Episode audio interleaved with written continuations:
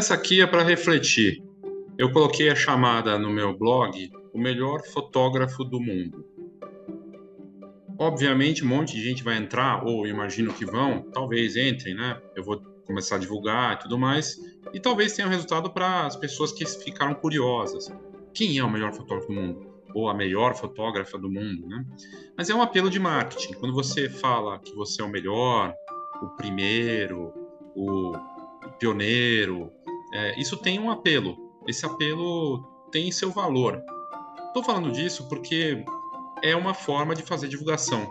E ela é ela é traiçoeira também. Ela é desafiadora por um lado, mas interessante por outro. E o exemplo que eu trago aqui tem a ver com o pão de mel que a minha esposa trouxe outro dia para casa. Aliás, ela trouxe vários, porque ela viu a chamada, o melhor pão de mel do mundo. E ela não viu só uma vez, ela viu várias vezes até o dia que ela decidiu parar para conferir. E isso diz muito sobre o marketing, diz muito da importância de fazer algo é melhor do que não fazer nada. Por mais jargão que isso seja, você não divulgar não tem a menor chance. Por mais que seu trabalho seja incrível, você como fotógrafo, e não vale só para fotógrafos, porque a loja de pão de mel, se não tivesse colocado lá essa divulgação, ela não teria parado para comprar. E sim, gera o benefício da dúvida, em que sim, a pessoa que está parando ali ela pode se perguntar, e provavelmente vai se perguntar, se questionar: será mesmo? Muito provavelmente ela vai falar: não é, mas eu vou parar para ver.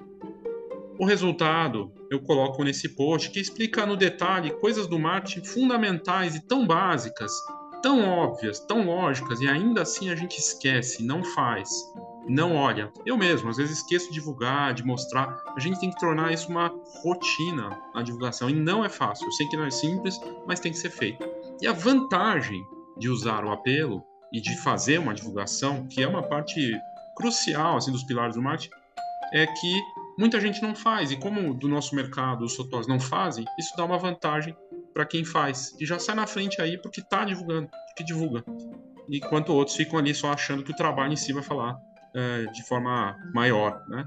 E a coisa do conteúdo também. Ah, só o conteúdo é o bastante. Ah, vou gerar conteúdo é muito vago, muito relativo. Você pode ser só um gerador de conteúdo e, no, de fato, não ter marketing resultado nenhum. Mas eu te convido a ler o, esse post no blog. Não é tão longo, são três minutos de leitura para você refletir e pensar. Acho que vai te ajudar a pensar de uma forma diferente em relação à importância do marketing.